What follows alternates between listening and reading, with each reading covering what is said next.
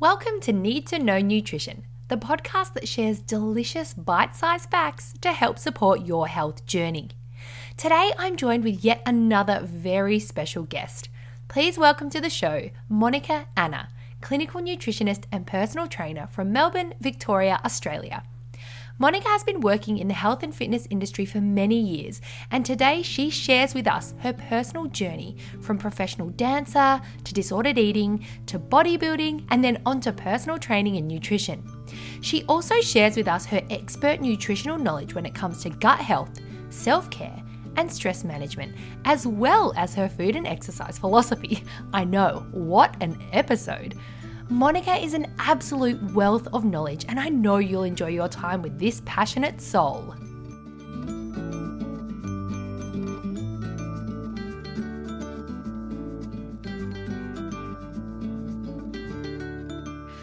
Welcome to the show, and thank you so much for being here with us today, Mon. Now, before we get started, I just want to let everyone know that this lady is a scheduling queen and a multitasking machine. Right now, Mon is doing this interview from her car in between a morning of clients and a last minute house inspection.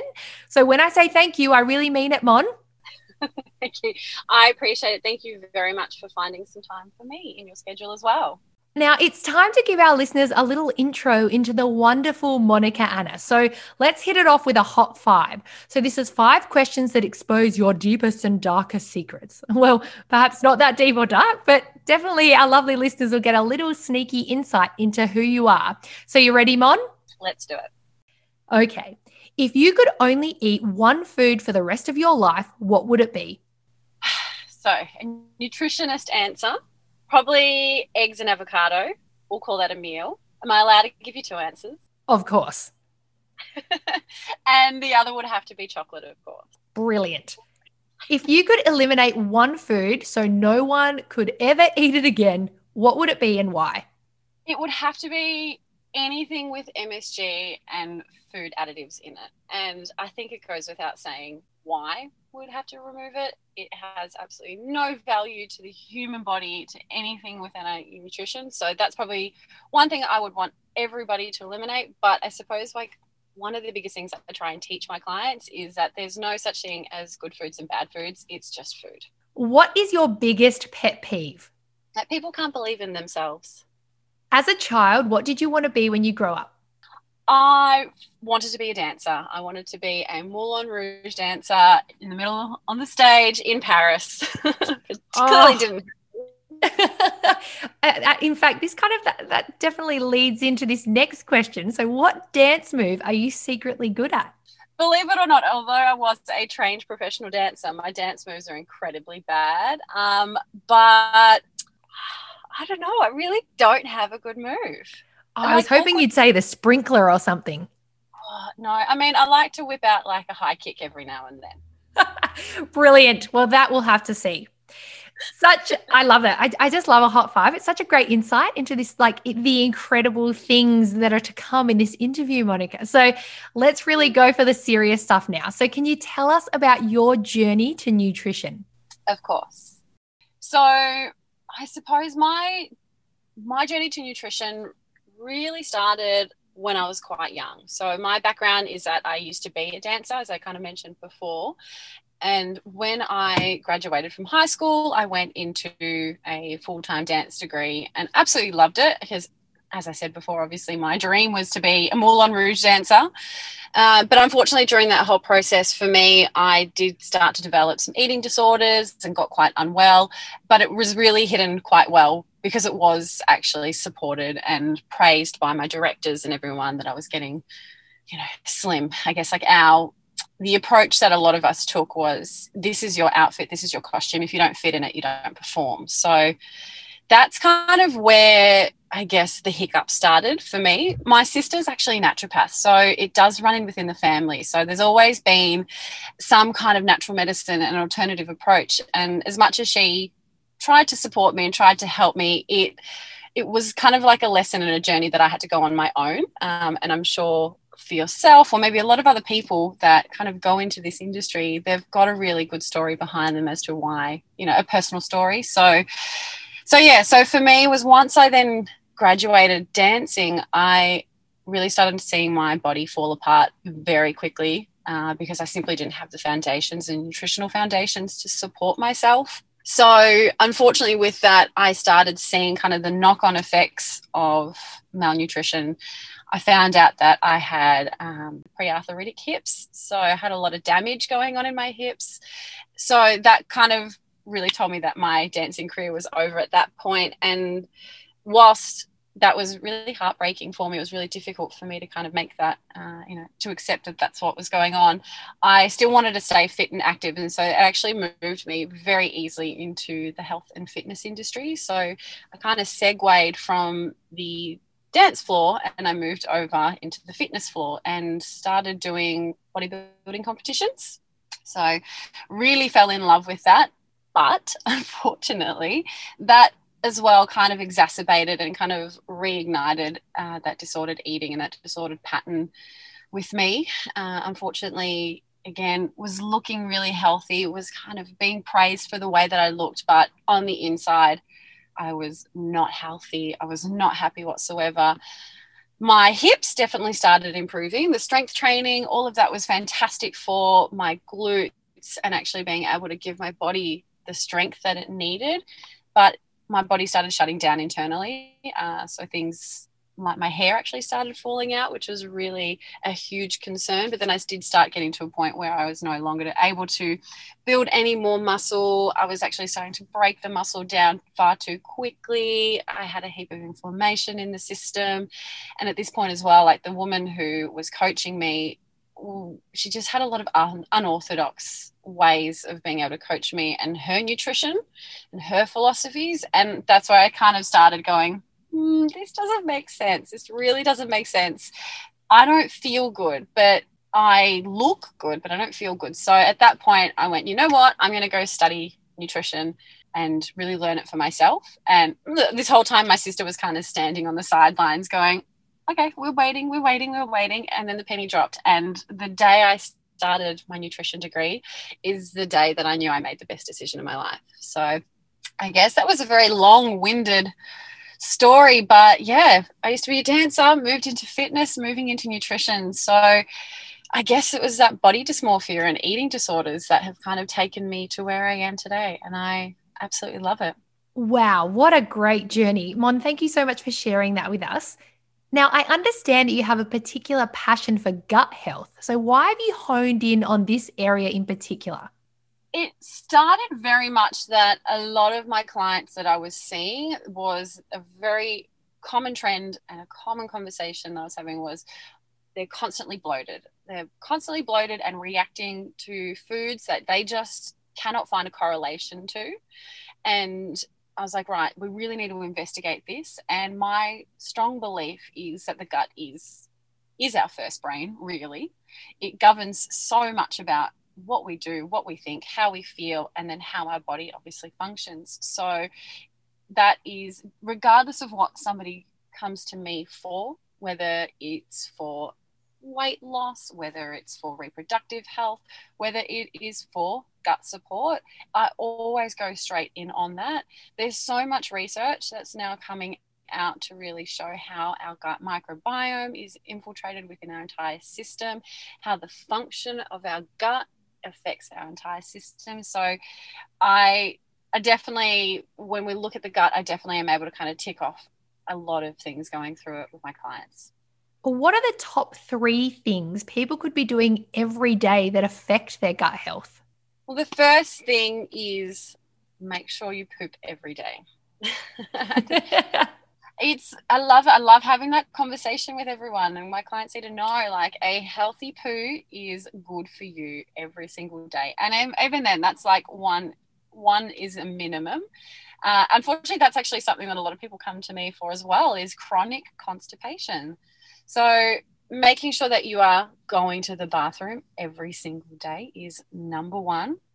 Number two is making sure you're drinking enough water.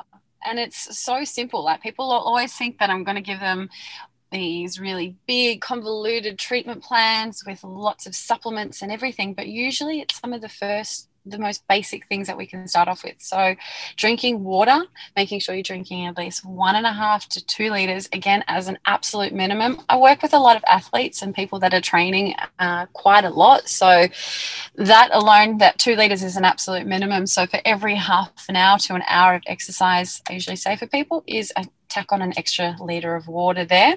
And then the third thing I would say that people could do every single day to support their gut health is actually practice gratitude. So, practicing gratitude and really seeing and allowing to understand how that sinks within your gut and sits within your gut. There's so much, again, there's so much research coming out to show that the gut and the brain and our mood is very much connected as one. So, whether it's paying gratitude for the food on your plate, maybe the people around you, or just practicing some forg- forgiveness within that as well.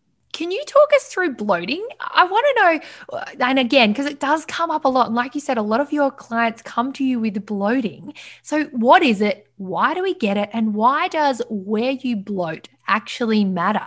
Yes. So, where you bloat is something that I talk to everybody and i've probably you've probably seen me share it on my social medias my instagram. I've got a few posts about that because it really does tell us as practitioners what's potentially going on internally. So i guess for a lot of people what's bloating? It's that you know that immediate distension and that swelling within the tummy. And we can feel it. If you're wearing a nice tight pair of jeans all you can think about is i don't want to sit down. I need to undo this top button. I want to take my pants off and that itself is not normal. Of course, one part with my clients is actually educating the difference between bloating and actually just feeling a sensation of heaviness after eating. But we want to make sure that we're not having that distension where it's really tight, really painful. For some people, they describe it um, as if they're feeling six to nine months pregnant. And you can see it, you can really see it on people how painful it can be. Why do we get it? That's that that's such a big question because there's a few things. So when i'm talking to people it's i need to kind of go okay a little bit of investigative work here is one is it an environmental thing? So is something going on within your gut environment what we talk about is beneficial bacteria and then the not so beneficial bacteria. So, is there a good balance of the both? Is there any kind of breakdown within the actual gastrointestinal lining? What's going on with the enzymatic processes? So, is your body actually producing enough uh, of these secretions to be able to break down your food? So, that's one thing that we want to look at. Second is is it a functional thing? So, is your is your gut is your system not able to physically break down and use um, use the structures with you within your body internally?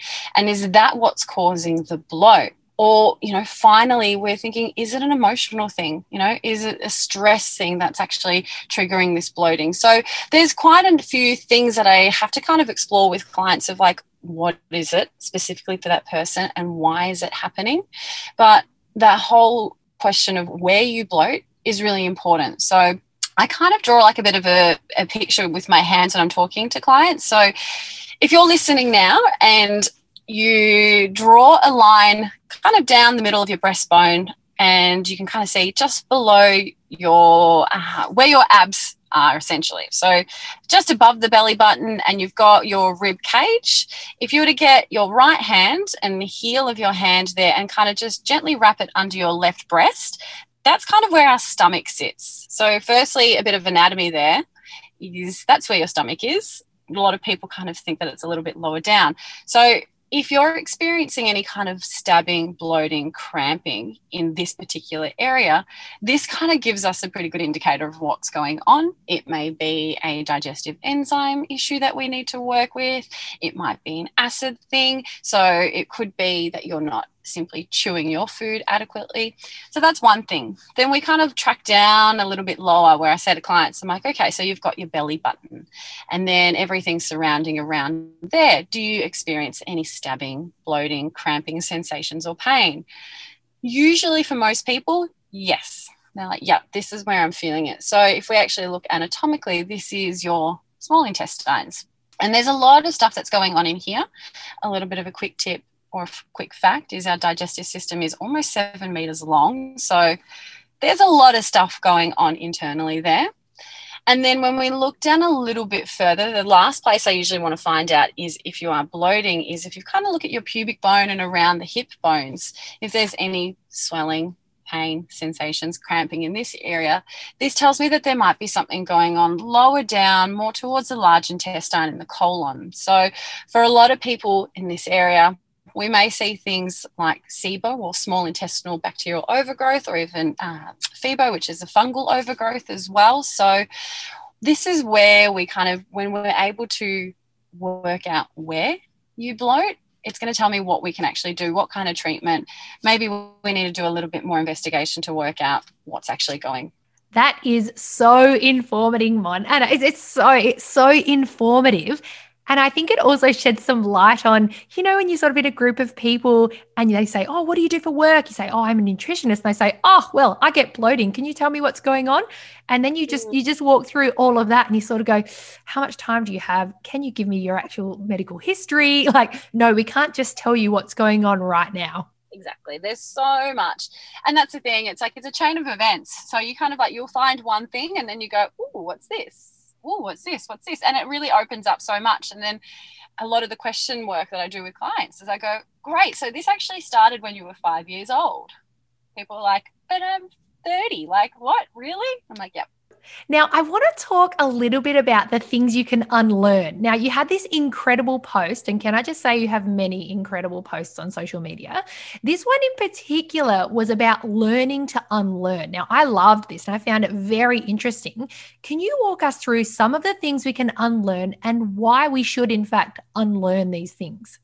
Yeah, absolutely. So, definitely within my journey within personal training and then within nutritional consulting, I have heard absolutely every story and every bit of, I guess, rule like all the rules that we've all told ourselves. And I suppose one of the hardest parts of anybody's health journey is actually unlearning all of these rules that we've been told because at the end of the day I don't know if you're going to beat me out or not but most of the things we tell ourselves are bullshit I will not beep that out. Don't worry. It's true. it's true. And a lot of the things that, you know, when I say it's like the things that we can unlearn is tracking your calories. We don't need to be tracking our calories, is comparing our body to the next person. We don't need to do that anymore. Weighing yourself regular, regularly, knowing that the number on the scales does not define you. We can unlearn the rule of having to measure your food having to work out every single day or else you know life's going to fall apart. Hating your stomach hating your body. Why why has that become this rule that or why is it that this it's a story that we've just told ourselves? So there's so many things that we have developed and this thing this comes from probably quite a young age where we've just developed these these rules and these notions within our mind that we seem so tied and so bound to as adults. It's a little chain and shackles. What I'm really trying to do with with my clients and even the people that I suppose follow me on social media is like ditch the rules and start making your own because what you have you know what your body does every single day is bloody amazing another thing as well is I suppose like just because there was a rule that may have worked really well for you back in the day. So say for example for me when I was doing my bodybuilding and my coaching then I had to weigh all my food. I had to track all of my calories. I had to jump on the scales every single day and I had to measure my physique and my body because that was part of the sport. That was what I was doing.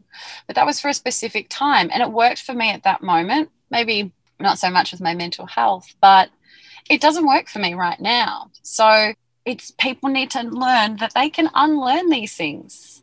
For a lot of people, I know it's also really a bit scary. They may go, "Oh, but this is this is my identity. This is what I know. These are my routines." Um, but sometimes when you let let go of all of that, my gosh, the world really opens up for you. So well said. Now, I also want to touch on SUPs with you. And I know this is an area that I always get asked about. So I'd really love for you to shed some light on why, when it comes to supplement, supplementation, you can buy off the shelf right? So, so we want to, we're doing that comparison between the supplements that you can walk into a chemist or even to the supermarket and buy off the shelf versus the practitioner only supplements that a qualified practitioner can recommend for you. Yes, this is a big part of educating every single person. One statement that I say to everyone if it's cheap, it's cheap for a reason. I don't know if you've kind of thought of that with your clients before. Absolutely, yes. And I could not agree more. Hmm. And why it's really important for people to understand that is obviously, you know, we haven't done just a six week online course for fun. We've gone and done a science based degree, understanding how the body works, how the body functions. And we need to understand that whether it's a food item or a supplement, what we put into our system is going to change our chemistry. It's going to change our enzymatic processes, absolutely everything. So, when we're looking at supplements, because they are such an isolated nutrient and it's going to be quite specifically high and a higher dose, it can have such a, effect on the human body. If you don't know what you're doing with it, then it may not give you the results that you want. So, this is why you always should speak to a trained professional before you make any kind of changes to your supplement regime.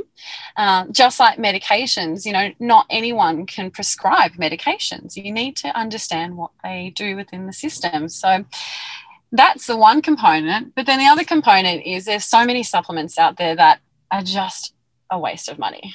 I will tell you that much. They're just a waste of money. They taste horrible. They are super colorful. They may have like this really beautiful model on the front with chiseled abs saying that you're, you know, going to lose all this weight and all this stuff's going to happen, but it's not really going to do that, unfortunately. Oh, so well said, Mon. Well done. I agree. And it's completely about education. And mostly, and, I, and I'm with you, I generally will ask clients like who prescribe these supplements, and, and, and mostly they are self prescribed. But I think it yeah. is really important for everyone to understand that there can be some really dangerous side effects to self prescribing nutrients so and vitamins. So, uh, very well said. Nice one, Mon. Now, I really want to know what are your top two nutritional tips when it comes to general health? Go to bed and sleep. yes. Go to bed and sleep and get a lot of sleep and enjoy sleep and be a nana about your sleep and be precious about your sleep. I don't know if I could say that anymore. I know it might not be specifically nutrition, but I say to all my clients, you may have the best diet, you may have the best supplement stack, you may have the best exercise routine, but if you are not going to bed and you are not recovering and not letting your body, your mind, your brain, everything relax, then you're doing your body a disservice. So that's number one. Uh, number two, I don't know, I guess it's not necessarily nutritional, but be around people that you love. I think that's so important. Be around people that you love, that you are motivated by, that you are supported by, because that in, in itself is going to guide you to want to eat better, look after yourself, look after your mind, look after your soul. Mon, nutrition and lifestyle tips go hand in hand, and I feel like you've just absolutely nailed it. Thank you for such a factual, fun, and very informative interview. I have no doubt that our listeners will be making a few changes to improve their gut health and their general health as we speak. Now, if you want to follow Mon on social media, she's on Instagram at Monica Anna Nutritionist and on Facebook, Monica Anna Clinical Nutritionist. But I'll be sure to post all of the links in the tab of this podcast episode and also on my social media at Need to Know Nutrition PC. Thanks again, Mon. This has been awesome. My pleasure, Belle. Thanks for joining me today and learning all the things you need to know about nutrition and your body.